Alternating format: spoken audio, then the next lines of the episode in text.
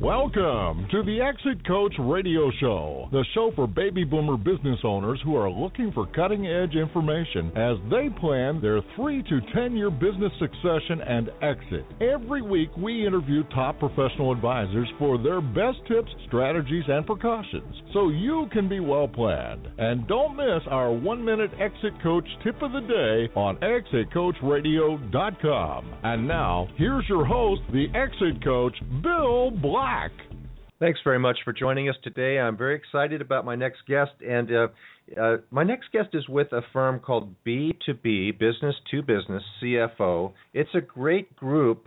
Uh, and we're going to learn more about that, but we're also going to talk uh, with Jeffrey Appelman about how to get ready to exit your business. So, some of the things that you should do before you even decide that you want to exit your business. So, Jeffrey, welcome to the show, and thanks very much for joining us today. Well, good afternoon, Bill. Thank you for having me. Really appreciate it.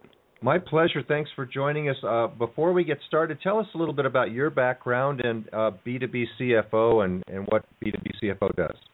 Sure. Yeah, uh, B2B is an organization of CFOs that have at least 30 years experience that are sat behind the desk for privately held or publicly held companies.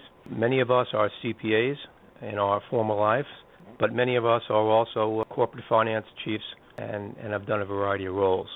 As far as I'm concerned, I uh, I started my career and I graduated from college and then I went on to public accounting, and I spent some time there. Became a CPA, then went on to corporate the corporate arena. I spent uh, about 20 years in various privately held family-owned businesses. My most recent W-2 job as a CFO, I was I worked for a food manufacturer for five years and, and I help turn that business around. And so B2B is an opportunity for you to work with a wide variety of businesses, maybe even some smaller businesses that don't maybe have the resources to hire a full-time CFO, but they want the experience. And that's why a lot of people come to B2B CFO, isn't it? That's correct. Most of the businesses owners that come to us, they they generally find that they're stuck. Generally don't know their numbers, don't are not getting the information they need to really run the business successfully and to really grow the business beyond a certain point. They're they're generally serviced by a bookkeeper or a controller in place. Uh, and then, and some of them also have CPAs that come in periodically to help them uh, provide some information. But, but the most common theme out of all of them is that they generally are not getting any key metrics, any KPIs uh, to help them run their business successfully. And I find that really across the board and generally the size of the businesses that we focus on is up to $75 million in sales. So, you know, you, you would define them as family owned, closely held businesses. M- many of them have started in the garage or started many years ago and they may, might be in the first or second generation, but most of them generally have not elevated to the next level. They want to, but they're frustrated. And then, and then many of them also want to exit, but they're not ready yet. As many of your um, callers and listeners know is that you just can't wake up one day and say I want to sell a business. You it, there's a planning process that has to go on. And if I if I may just for a minute, we've we've recently written a book called the Exit Strategy Handbook, and there are 17 different checklists you have to go through that we help a business owner go through as being part of their team. Or we like to refer us, ourselves as a quarterback because we help bring together the tax advisors, the CPAs, uh, the valuation experts, the wealth managers, and whatnot.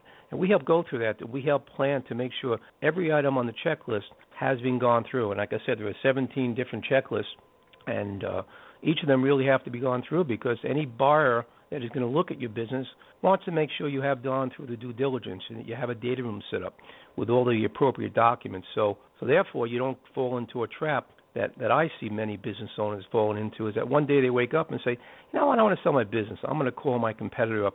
He's going to give me top dollar. And what the business owner doesn't know is that's only, that's only one facet of the universe that they can go out to. And even though the business owner might know their competitor, the competitor is still going to want to go through due diligence. He wants to make sure he's not finding any hidden problems or any hidden issues that might come back and bite him in the future. So uh, we always try to advise our business owners. No, you really need to go to a uh, to a, a mergers and acquisition expert, and we have a whole slate of people that we deal with that we can make recommendations to. And, and we know when we go to these folks that, uh, and they know it as well, is that we've already prepared the company ready for sale. We have a whole data room set up. We have all the checklists done, and we've kind of ferreted out some of the things that the family business has gone through over the years, and make sure they're focused entirely on the bottom line and that they've grown their business successfully over the year, and then they don't have a lot of these add backs that some of your listeners might or might not be familiar with. And if you want, I can talk about that for a moment. Yeah, I would love to. I'd also, you know, I want to emphasize that I have I have read the book. I've looked at it, all the checklists involved. It's very valuable information. And again, I want to reemphasize the point that you just you don't just you don't go through all 17 of these checklists in a week. You know, it, it takes it could take uh, a month for one checklist or longer to to s- satisfy the needs of just one checklist, depending on what you find, right? Absolutely, absolutely. That that's why you know I'm sure most of your listeners know this is that, and they might, but a lot of the baby boomers today are retiring, or they're getting ready to sell their business. What they don't realize is that as a result of the downturn that occurred in 2008, every baby boomer now is is looking to exit their business. So you don't have to compete with all these other baby boomers that are selling and decrease the value of business. What you want to be doing is you want to be looking at everything possible today. How are you going to grow the business over the next three years so you can get top dollar? You can't just go and sell. You have to go through a process. You've got to prepare, and you've got to make sure that any issues you have in your particular business have been dealt with, and you've appropriately diversified. And and one of the things I often look at is when business owner comes to me to be selling, uh, what's your concentration? Are you do you have a, do you have excessive concentration with one particular customer? because that's one of the first things that a buyer is going to look at. You lose yep. that customer, that could affect your your purchase price. And that's just one of, of many many questions. And the other thing that uh, before I move on to the add backs that I want to emphasize is that uh, many business owners have a plan, but they sell because of an unplanned event. It could be the sickness of an individual. It could be the death of an individual. It could be they just got tired and burned out and they decided to accelerate, or they could have a buyer that comes in off schedule, and it's never a bad idea to be ready for sale. Would you agree with that? Perhaps, uh, hundred percent.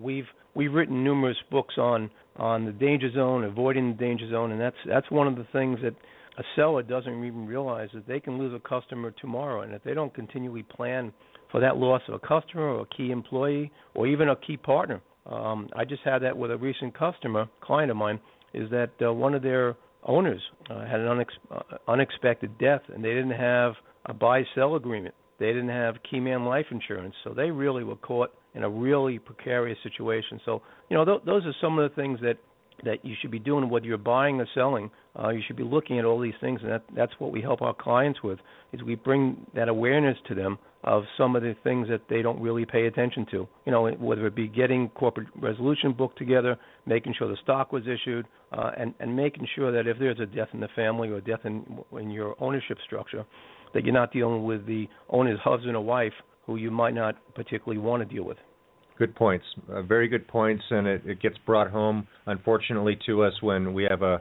uh, a business owner pass away unexpectedly.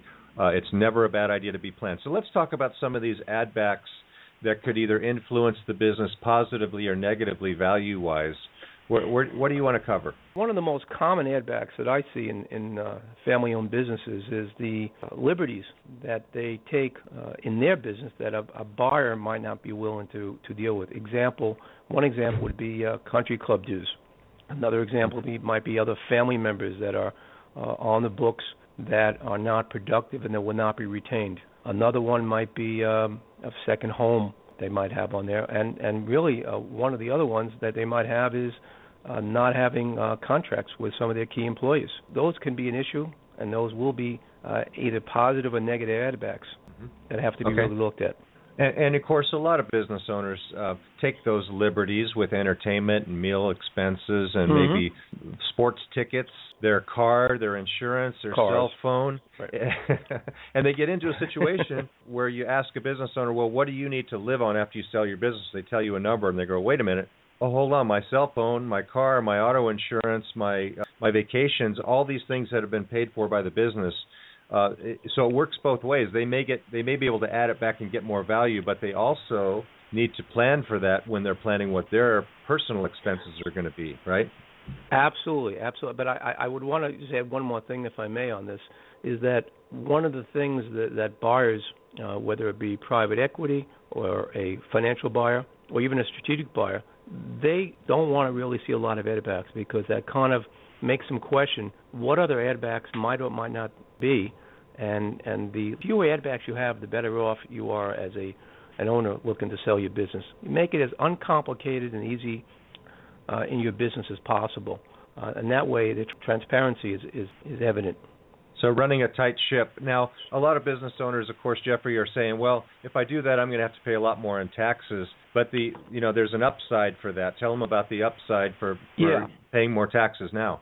Yeah, I mean, the you know, for typically, and when you sell a business, for every dollar of what we refer to as EBITDA, which is earnings before interest, taxes, and depreciation and amortization, you generally will get a return of six dollars. So if you're going to be paying a little more taxes and you're going to be more, the business can be more transparent as far as what the net income is, you will get a bigger yield in the future when you do sell your business. And uh, you know, the more transparent it is, the easier it is for a buyer to understand. Okay, so if someone says, "Okay, I get that. So I need to clean up my P&L, I need to show more profit." But how soon in advance of a transition or a sale should I be doing that? Two to three years before, because a, a financial buyer or a strategic buyer will want to look at your financial statements for at least two to three years. In addition to that, one of the other things that uh, that I want to mention here is that a, a buyer of any kind is generally going to want to see a certified audit from an independent CPA in order to have a an audit, you have to really have a what I want to refer to as a clean balance sheet and clean P&L, where the auditor can go in and actually audit the financial books and records in a way that they feel comfortable they can issue they can attest to the uh, reliability of those financial statements. So that's why okay. I'm saying it does okay. take two to three years, and uh, that you know that's something a seller should be aware of. And what other what other things can business owners do in that time period to be cleaning things up? What else should they? You, you mentioned before the stock certificate's been issued. There are corporate resolutions, and a lot of business owners don't do those as oh. efficiently as they should, right? If yeah, absolutely. I'll I'll mention just a few. Example: If they own a building, you want to make sure that you go through a what we call a phase one, and phase two, perhaps environmental study. Hire an environmental firm. Make sure there are no issues in the ground that you uh, that you're situated on. You want to you want to have your legal your labor attorney. If you're in a manufacturing distribution, make sure there are no legal issues out there. You want to have your uh, your corporate attorney review all the contracts. You want to talk to your insurance broker make sure you have the adequate amount of insurance and proper amount of insurance. And of course, you you want to then talk to your wealth advisor to make sure that you know how much money you need out of a transaction, what you need to live. Uh, all these things are just planning tools you're going to use before you go into a sale, uh, and and all that should be discussed two or three years ahead of time. Because I, I so, so many times in due diligence, I've seen deals fall apart when they either haven't locked up an employee, their corporate resolution book is a disaster. They don't they don't have contracts in force. They haven't sent out the right notifications to the employees to comply with all the applicable labor labor laws labor laws today. Now you're hitting on a very important point, and that is someday you will be entering into a transition transaction of some type, and you don't want that trans because you're going to spend a lot of time and effort. That is a stressful time for a lot of business owners, right, Jeffrey? And they they don't want to find out at that point that the deal's going to fall apart because something you could have prevented earlier on when it was easy. Well, yeah, absolutely. And I will also just want to share one other thing with your listeners is that the the most important thing a business owner can do during this process, once they decide to sell, is they have to stay out of the out of the way. They should be focused like a laser on growing the business as much as they possibly can, and leave it up to professionals to deal with the details that are required to get the deal the a, a a potential sale from start to finish. Let someone else do the due diligence. If a if a business owner is going to get involved in the details of trying to sell his business, he will get less in the future than he would if he lets the professionals handle the details. Excellent point. Because you you th- you know th- this is the problem with it being a small business or a medium-sized business, whatever you want to call yourself. You have a nice business. That business needs your care and feeding every single day. You don't you don't take the eye off the ball at the last minute because that malt, the ball might bounce away, and that's the problem. That, uh, we hear from a lot of intermediaries that uh, a large percentage of deals don't go through? Great question. Um, we recently been speaking with a bunch of M&A firms, and do you realize that for every hundred deals that they people they talk to, only two to eight percent of the transactions actually get, get closed. Very few deals get closed. That's because business owners have not gone through the due diligence that's required and the really self-analysis before they go and speak to a potential buyer. Um, and that, that's one of the things that you know that, that, that we try to help our clients. We try to talk them through that. We try to get them through that process. And um, the one thing I, I will also add is that any when a business owner starts a business, not only does he have to have a plan to get into business, but he has to make plans to get out of business at some point in time. Whether he sells to a family member, sells to management, or sells to a financial or strategic buyer. Well, Jeffrey, I am glad that you and B2B CFO are out there for our listeners. How do they get in touch with you best? And uh, tell us uh, a little bit about the website. Sure.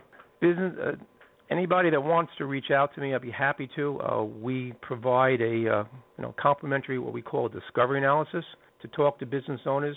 Uh, it's a it's a value of sixteen hundred dollars. So they can email me or call me. They can email me at Jeffrey Appleman at b2bcfo.com or or contact me on my phone number. It's five one six nine seven eight six five two six, and they can feel free to visit the B the B the number two B CFO website, and uh, we got some really great books that they can purchase, um, and uh, they can take a look at all our partners. We have uh, 200 plus partners throughout the United States. We've been doing this for uh, since 1987. And we are the largest CFO service organization in the country. It's a fantastic resource. Uh, it's a good timing for this resource because I think a lot of business owners need this extra level of help in analyzing their financial situations. And uh, I'm glad B2B CFO is there, and especially glad uh, to meet you, Jeffrey. Thanks for joining us today, and I'd love to go again uh, explore this topic a little deeper with you when you have time down in the future. Um, thanks very much. I look forward to our next conversation. Thank you, Bill. Appreciate it. We're going to take a short break. We'll be right back after this, so please stay tuned.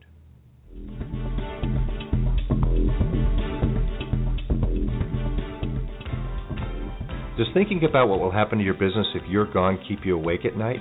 Will you get the price you need from your business to carry you through retirement? The BEI network of exit planning professionals is the world's leading advisor network with the power to help business owners transition out of business on their own timeline and terms. Ask your most trusted advisor to create a BEI plan for you or visit us at exitplanning.com. That's exitplanning.com.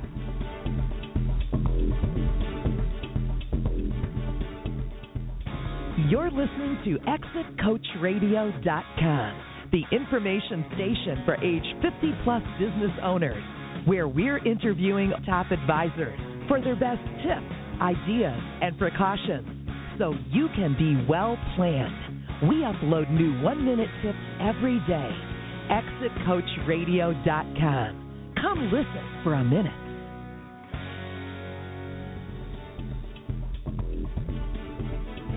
Thank you for listening to Exit Coach Radio.